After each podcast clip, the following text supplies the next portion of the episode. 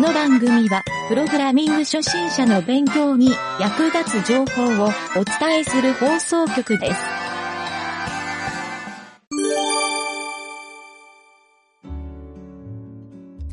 えー、中間時でね、えっ、と、はちょっと今週、あの、でっかい、異臭には上げてない、上げたか。一応軽く、あ上げているんだけど、あ、まず、あれからいこうか。異臭のちょっと見直し的な。はーい。じゃあちょっと開きます。まず、ちょっとイメージモーションのところ。で、えーっと、フィックスはね、なんかいっぱいついてるんだけど、はい。これ多分先週あ、そうですから、ね。あ、でも、そうか、先週からのが若干混じってはいるか。先週からえーは67までですかね。あーそうだ。ね。あ、67はもうセンター値のやつが大丈夫そうなので、センター値、そうだね。これはクローズでいいのかな。はいはいそうそうそう。で、ちょっとこれ僕が見つけた69番も、これはまあ、あの、あ、確かにそういえばか変わ変わらないっていうのはありますそうそう、はいはい、変わらなかったんで、これ直しときました。ありがとうございます。はこれちょっとクローズして、はいはい。えー、で、あ画とは、面表示エリアの71。移動画面、え、今何番見てるあ、今。70。あ、70。画70。面表示エリア、あ、これは、えっ、とね、ほら、あの、移動アイコンあるじゃん、右上の。はいはいはいはいはい。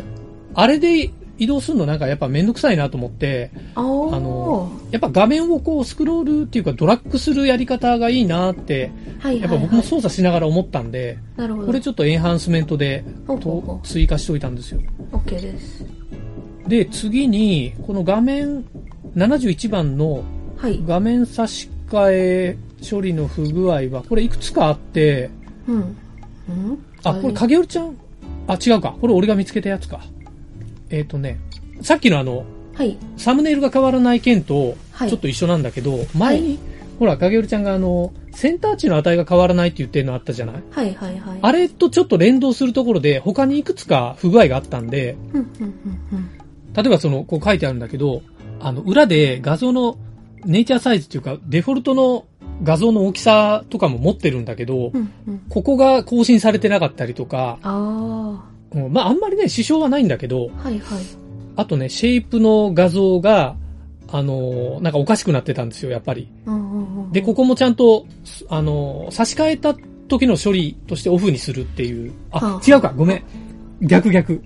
これね、そうだ、当初、はい。これ、この異臭のかなり初めの方に、あの、差し替えをした時に、あの、サイズが変わらないっていうのあったの覚えてるえっ、と、ああ、はい。例えばちっちゃい画像を大きい画像にやった時に、はい。ポンって大きくなって欲しいけど大きくならずに、うん前のサイズが保持してるっていうのを、かげるちゃんが一周で上げてくれてたのを、はいはい。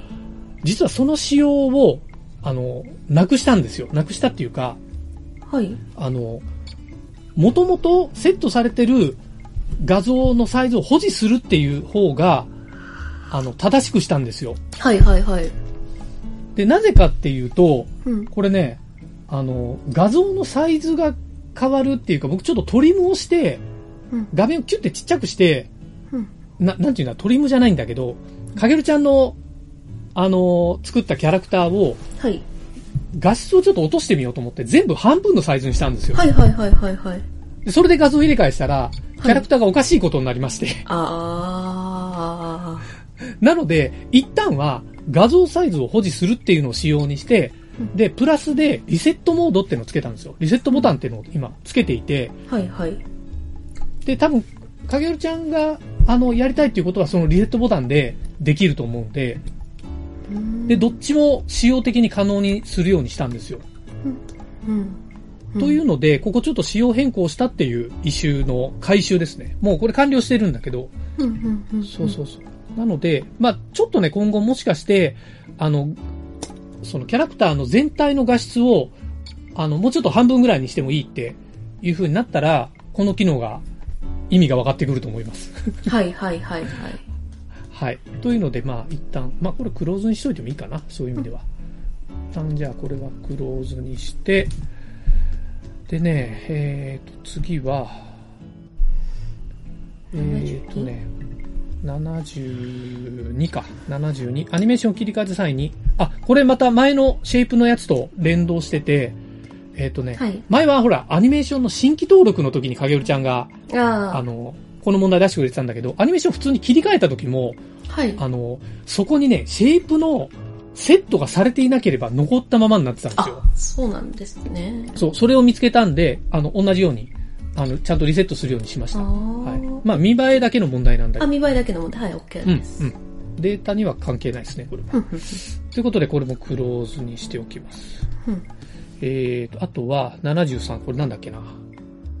自分で一周書きまくって、 大量に回収してるっていう。 アクションからアップデートに切り替えた時にイメージを選択していてもプロパティ情報が表示される。そう、あのはい。ー画像登録のアップロードの画面と、ほら、タイムラインが出てる、はいはアいニはいア。クションの画面があるじゃないはい。あれを、えっ、とね、イメージを選択してる状態で、一回、アクションの方に移って、もう一回オプシ、えっ、と、アップデートというか画像のアップデートのモはいーはドいはいに戻ると、はい。プロパティが表示されてなかったんですよ。ああ、そうですね。そうそうそう。はいなのはいはで、いこれは表示されるようにしました。あ、OK です。はい。なので、これもクローズにして大丈夫です。はい。はい。まあ、これもデータ的には関係ないです。うんうんで、次が74。これはどう、似たようなやつかな画像入れ替ええーで縮小した画像を入れた際、シェイプ設定がされている画像のみプレイヤーで縮小されてしまう。あ、そう、これはもうシェイプの中の処理で、うんさっきのちょっと続きみたいなあ感あじー、で、はい。そうそう、画像の、あの、処理で、シェイプの処理がされてなかったっていうバグなんで、うんうん。OK はい。これも回収してます。はいなので、気にされなくていいです。です。で、次が、うーんと、 75。 75をちょっと飛ば、大問題。 75を飛ばしましょうちか。ょっと後で、はい。えっ、とね、うん、76、はい。あ、サファリのボタン表示っていうのは、これこれ、私がか挙けげみちたゃやんつかけてくれたやつだね。はいえっ、と、ギュッと詰まってる。あえのー写アニメ真ーシのョンプラスボタンとあかの、そう 本当だ。ギュッて詰まってる。ペンのボタンとか、キュッ本当だ。おーなんだこれ。ちょっと見ときます。これごめん、はい見てなかった、俺。 !OK です。はい。じゃあちょっと、今日多分これ最大の話になると思うんだけど、はい。先週ちょっと見てた時に、iPhone のサファリではい。動かなかった件が判明しました。はい。はい。で、ちょっとその報告と、えー、ちょっと今後の対応についてをちょっと、ここで、えー、話すんですけど、まず、あのね、最初僕メモリーオーバーだと思って、はいはいはいこ。の一周書いたんですけど、うん。あの、まあ、メモリーオーバーはメモリーオーバーなんだけど、うん。いわゆるサファリ、iPhone のサファリで持っているメモリーがやっぱりスマートフォンだけに小さかったんですよ。うん。うん。で、これ Android もそうなんですけど、はい。で、サファリだけじゃなくて僕 iPhone の Chrome でも見たんだけど、全くく。同じエラーが出たんですよ。あなので、実はサファリ依存の問題ではなくて、ーはい。あの、まあ、メモリー系なんですよ。はい。処理はい重系。はい。そう。で、こう、なんでこの処理重が発生するのかなと思って僕いろいろ調べたら、どうやらね、えっとね、えっと CSS に、その、なんていうんだろう、プロパティがいっぱい登録されるじゃないですか、普通のホームページでも。あの、はい。 CSS に、普通に CSS 書いたらみんなうん100個も200個もバーって登録されるじゃないですか。はいはいはい。だから、100個200個とかの処理って僕そんなに重くないんだろうなって思ってたんだけど、うん。うん。これを、今回実はシェイプの機能とかは、はい。あの、リアルタイムに JavaScript で書き換えてるんですよ。はいはいはい。で、同時にちょっと先週言った、あの、音とかと合わせるためにうん CSS を使うのやめますっていう話をあー、しはたい。の覚えてます。はいはいはいはい。あのためにすべて JavaScript で、うんうんうん、えっと CSS のスタイルを属性として書き込んでるんだけど、うんうん。なんかね、これ実験してる人いたんだけど、はい。 100個ぐらい属性をセットすると、ブラウザが落ちるんですって、スあらマートフォン。あらららら。そう。ダメじゃんと思って。 メモリが足りないんですね、そうそれだけやるには。そうなのよ。で、試しに、かげるちゃんが作った、あの、第一ステージの、はい。猫ちゃんのモーション。あこれ、あの、シェイプも使ってて、あ、はい。えっ、と、比較的シンプルで数も少ないし。そうですねうんうん確かにうこれね三パー、ツこれは動いたんですよ。そう、これうんは iPhone で動くんですよ。うんうんうんそう。だけど、やっぱり先生とペパちゃんは一切動かなくて、まあ、でかいです。パーツ数が多いからそな、あれ。シェイプも入ってるし。そう。で、しかもこれ僕どうやって確認したかっていうと、うん。あの、イメージモーションのプレイヤー部分はいはい。単体にちょっとしてるモードを僕作ってるんですよ。サンプルとして。ああ、はでい。そそこで立ち上げた時にやっぱり同じ落ち方したんですよ。単体でおーでこれは多分ね、ペパちゃんと先生が両方登場する第一ステージが落ちるのも、まあ、わけがわかるなっていうので、で、僕がね、今、まだちょっと検証中なんだけど、はいえっ、と、やろうと思ってるのは、これはをキャンバスバージョンに切り替えます。ほうほうほなので、キャラクターはもうキャンバスで表示させ ます。あの、オブジェクト自体を。う。うんうんうん。で、ここでキャンバスはもうそもそもうん、えっ、と、CSS で表示しないので、はい。まあ、GPU は使うんだけど、キャンバスっていうあの、中でもうんう。うん計算した値で表示をさせる。もう画像として表示させるので、はいはでい。多分そもそもゲームをやったり、うんうあん。の 3D が中でぐりぐり動いたりするのを考えると、うんうん。キャンバスなら処理能力足りるんじゃないかなって思ってるんですよ。はいはいはい。うん。僕の読み的には。うーんそう。で、今、えーっ、とね、だいぶ8割か9割方ぐらいは、あの、完了してるんだけど、あのーちょっと、ここはね、しんどかった点を最初に言うと、はい。あの、これまで CSS でやってたのを、フルでキャンバスで書き出すときに画像をこう、貼り重ねればいいやってだけ思ってたんだけど、 はいはい。最初に詰まったのが、階層構造の、えーっ、と、計算式で、は凄まじくハマりまくってですあ。ね、はいや。何が難しいかっていうと、はい。何が難しいかっていうと、えっ、と、例えば、えっ、とね、かげるちゃんのデータで言うと、ペパちゃんの、はい。えー肩、腕、肘、うん。はいはい手はい。親子構造になっていますよね。はいはいはいはい。この時に、手を、手を上にこう上げますと。ってはい。言った場合、えー肩の部分のローテーションがこう、上がるじゃないですか。か。うんうんだけど、ここ、腕の部分とか手のひらの部分ってローテーション一切アニメーション入らないじゃないですか。うんそうですね。うん。ということは、あの、まあ、親子構造ならまあそうだよねってなるんだけど、うんキャンバスってね、実は親子構造は持ってないんですよ。 中に。あれ、そうなんですね。へえ。そう。そうということは、はい。個階層のトランスフォームを全部計算すると。ええ、ょっとそうなんですか。ちょっと気が遠くなる感じする、したでしょ、今。 はい。ここはもうクリアしました。 うわ、すごい。マジですか。えで、ー先。生が、はいあの、1フレーム目でポーズつけてるところまでの表示はできました。うはわ、いすごい。うんここまではもうできてるんですよ、実は。はいで、次の課題。題は、えっ、と、キャンバスを使った、はい。えー、まあ、以前言ったホモグラフィーの表示。うんうん。ああ、はい。そうです、そうです。実は、まあ、ちょっと若干ここで、あの、つまずいてる部分もあるんだけど、うんできることはできるんですよ。うんうんうん。なので、えっ、と、多分、あの、これは、もうちょいすれば完成するだろうなと。で、一箇所ね、ちょっと、HTML 版と、大きく仕様が変わる点があるんですよ。はい。これがですね、えっ、と、僕はね、最初になんで HTML を選択したかっていう原因にもなるんだけど、うんうんあの、はみ出した部分が表示されなくなるんですよ、キャンバスって。はあ、なるほど。だ からキャンバスのサイズ、いわゆるキャラクターの立ってるサイズがまあ、スタンダードサイズでなるじゃないですか。だけどうん先生とかほら、手とか広いからいはい、横広げたらまあ、それ超えちゃったりするじゃないですぶち切れちゃうってことですか、そっかか。らそう先そうが。そうそうあらあ。らでペパちゃんのあの、紙出すところとかもあ広がるんあ、はいで、はいはい。えっと、一つはもうアニメーションの最大値を自動で計算しておいて、うんその大きさにフィットさせるっていう方法うんうん。を考えたんだけど、はい。えっ、と、まあちょっとそこの、多分これに最初落ち着くと思うんですよ。うんうんそれか、簡易的にやるんだったら、もうこのサイズ以上大きくならないですっていう、オブジェクトを1個ポンって置けば、うん。あそう、いわゆるそれが最大値になるんで、あ、はい。ってやろうかなとは思ってるんだけなるど、ほど。うん。そう。で、えっ、とね、どのやり方も、あの、そもそもはみ出すっていうことが前提なんで、まあ、裏ですごい、今、かげるちゃんがやってる作業をちょっと変えたくはないんで、なるべくね、そのオブジェクトを新しく置くとかはやりたくなかったんですよ。で、今あるやつでできるだけ計算でやりたいなと。はいはい。で、僕がたどり着いたのが、まあ、さっき言った、あの、前半の方に近いんだけど、アニメーションでとりあえず最大値は割り出しますと。はい。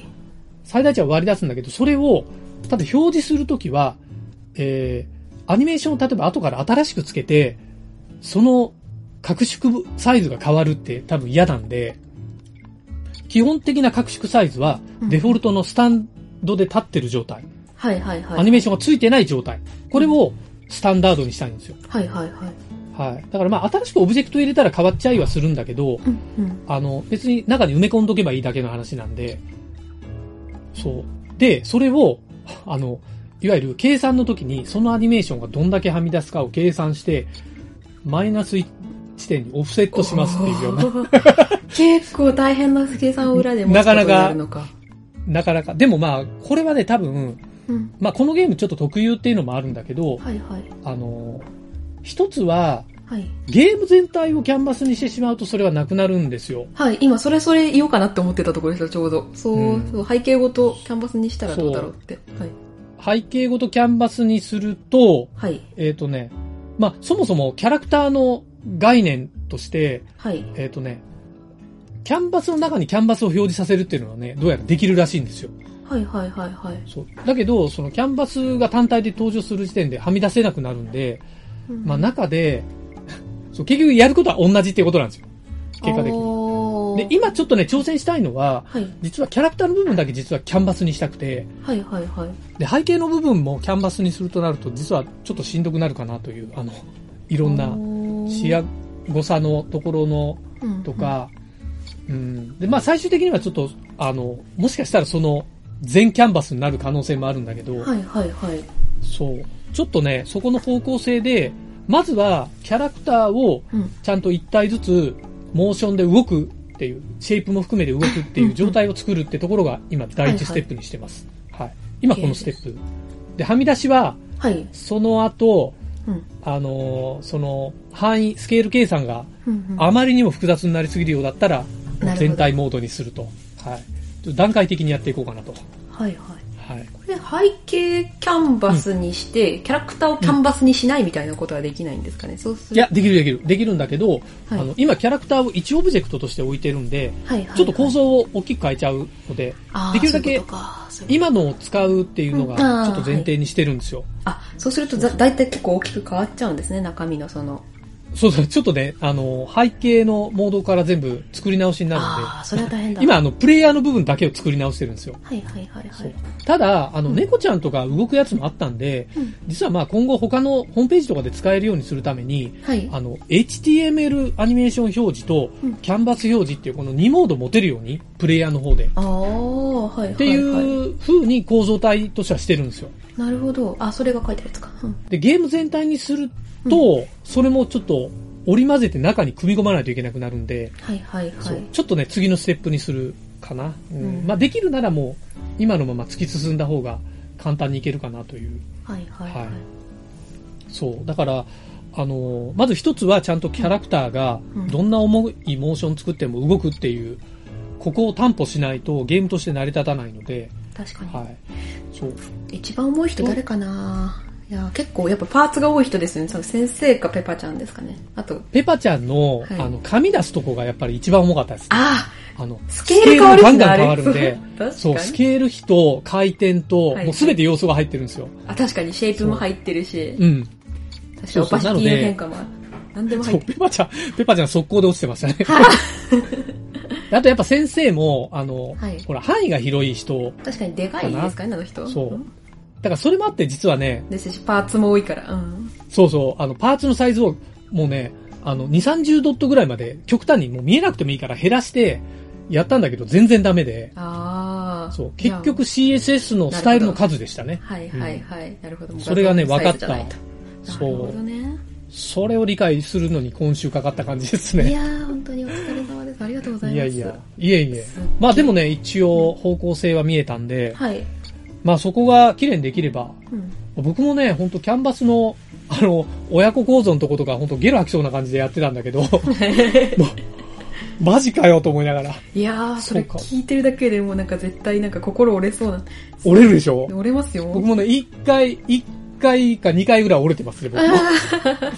あ一回折れてジョギングに行ってますね。ー走ってね、リセットするの大事ですかそう、らね走ってリセッ。トしてはい、やっぱりやろうってなるんですよ。わかりますわかりまです。その間に、その間にね、あの、キャンバスってね、はい。あの、面白くてうん、オブジェクトを、は例いえば、絵をこう、ポツンと置くじゃないですか。はいはい。キャラクターの、こう、絵をそのままポンポンポンと置いていくでしょで、キャンバスで、この絵を回転させるって、かげちゃんあんま触ったことないからわかんないと思うけど、うんキャンバスを回転させるんですよ。あ、ここれごと回転させるんですね。はいはい。そう、絵はまっすぐしか置けないんですよ。あ、そうなんだ。そう、絵を回転させようとすると、絵を回転させる、あの、イメージの処理を自分で書かないといけないんですよ。えー。だから、シェイプは実はそれをやるんですよ。もう、自分で絵を描くんですけど、うんうんうんうん。そう、でも、単体パーツでそれやりたくないなと思って、確かに。うん、そう。一個朗報があるのは、はい。前後処理がめちゃくちゃ確実になりました。おー、素晴らしい。そう。ちょっとね、あのーほら、Z インデックスのところと、はいはいはい。えっ、と、トランスレート Z のところ。うん。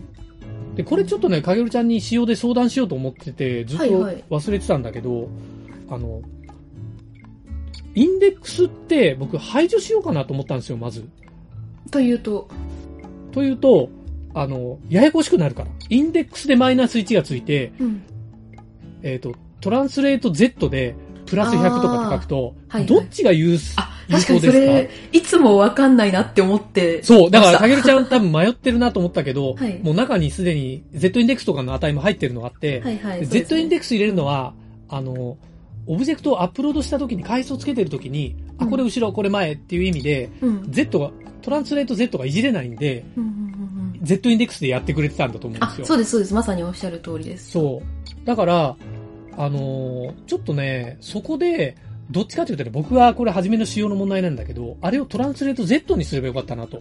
あー、確かに。そうすると共通化できるからね。そうそうってそ。いうそう。で、共通化して、アニメーションでは実は、はいその値が反映されてればよくて、それも動かすってすれば、う。わかりやすい。いじゃないですか。はいはいはいはい。どれが一番先頭かってえいう、ええそう、そうすればよかったなと思って、もしかしたらここちょっと、その仕様に変えるかもっていうところはあるえうんうんうんの、で、ちょっと今のところ。で、それが、あのー実はね、はい、キャンバスバージョンって Z インデックスの概念がないんですよ。トランスレート Z だけなんですよ。あ要するにー、そうすると、あれ大丈夫なんですかそうすると。あの、ただ、はいえっ、とね、今のところ見てるやつは大丈夫なんだけど、多分ね、Z インデックスがちょっと特殊な書き方してたりするやつ、まあ、マイナス1がたくさん書かれてるやつとかは、はいはいはい。で、それで今度、トランスレート Z の方で、正の値が書いてあるもはいのはいはいはい。が出てきたときに、うんあ、前後おかしいなっていうので、ここちょっとね、あの、データの修正が入るかもしれない。はいはいはい。うん OK です。という、うん、この点。ただね、あの、HTML とかよりは、分かりやすくなってると思うんで、そういう意味では。うんうんあと確実だし、あの、実は前、サファリで、隣のキャラの Z インデックスの値と、Z インデックスじゃない、トランスレート Z の値と、あ被った時に、あ、はい。入れ子になっちゃうんですよ。ああ、交互になっちゃうみたいな。そうそうそう。前もちょっと、ちょっと言ったんだあけりど、ましそたの、ね。はいはい。そう、あれの問題が、はい。もう、キャンバスの前後判定だけでいいんではいはいはい。なるほどなるほどなるほど。全く問題なくなるわけなんですよ。確かに確かに。そう。で、これはちょっとやっぱり一個ありがたいなと思って、キャやっぱキャンバスの恩恵を、うん、受けれるところなんで、うん、ここは朗報なんですよ。確かに。そう。というのでね、まあちょっとここの部分は、いろいろね、今後も、 もうちょい、1、2週間ぐらいかかるかな、ぐらいに考えて、そう。まあつらつらね、この異臭のとこにはね、まあそんな長くは書いてないんだけど、僕がやっああ、たはい。ところをちょろちょろ書いて、そうう。んで最後のところはね、あの、あの、解決はしてないんで、まだ書ききれてないんだけうど、んうんうんそう。66と68っていうのはこれあの、Z インデックス系のはいやつ。はいはいはい。だったと思うんで、うん。という感じでね、えっ、と、まあ、キャンバスになった方が安定するっていうのは改めて 認識できたこのイシューでした。なるほど。そうなんですよ。ただまあ、一個は、だから、かげるちゃんのデータをなるべく変えないっていう、ここの、はいはいははい。うん、ミッションとしては、一応僕の方も考えてるん助でかりま、す。助かります。うん。そう。まあ、比較的ね、僕もね、あ、いけんじゃんって感じ、うんうんうん。今はなってるんで、あ、よかった。そうそうそう。うん、多分、問題はないはず。うん問題はないはず。ふんふんふんふんふんはい。というね、もういろいろ、この、やっぱキャンバスのプログラミングだけで大回収ですね、あの部分が。 プレイヤーの部分が。はい。という、ちょっとね、今週の1週間の予定だったんですよ。いでや僕ね、あの、はいそう、改めて、そう自分でね、あの、サンプルデータを、ちょっとかげるちゃんのやつだと、もう複雑なキャラクターデータになってるのが多かったんで、あーそうすねすごいシンプルな四角形だけ画像にして置いたようなうんうんうんモードを作って、もうそれでやってたんですよ、ずうっん。と。あ、そうなんですね。やそうやってる時に、いろんな、ほら、イメージモーションのバグを見つけて、異臭に書いたっていあーう、なるほど。はいはい。そう、そういう内容だったんですよね。 そうそうそう。まあ自分で触ってみて、なるほどと 思って。まあ他にも書いてない異臭はまだいっぱいあるんだけど、うんうんそう。まあまあ、やっぱりね、ちょっと改めてというか、影るちゃんよくやってるなと思って。 いや、よく触ってるわと思ってね。でもたまに、はい。あの自分で触って、あ、こんなことできるんだって、 ちょっと感動したりする。本当ですかいや、本当にそう、何でもできちゃうんで、あの、アニメーション作るところ。すごく。比較的なんかそう、サクサク動いて、あ、なんかいいじゃんってそうね。なんですよ、そうな 勝ん手でにすよ。うんそうそう、意外と思っちゃったりしてね。そうそそう。なかなかのね、発見でした、これは。いやーう。めちゃくちゃ素晴らしいツールですよね。いやいやいや、もう。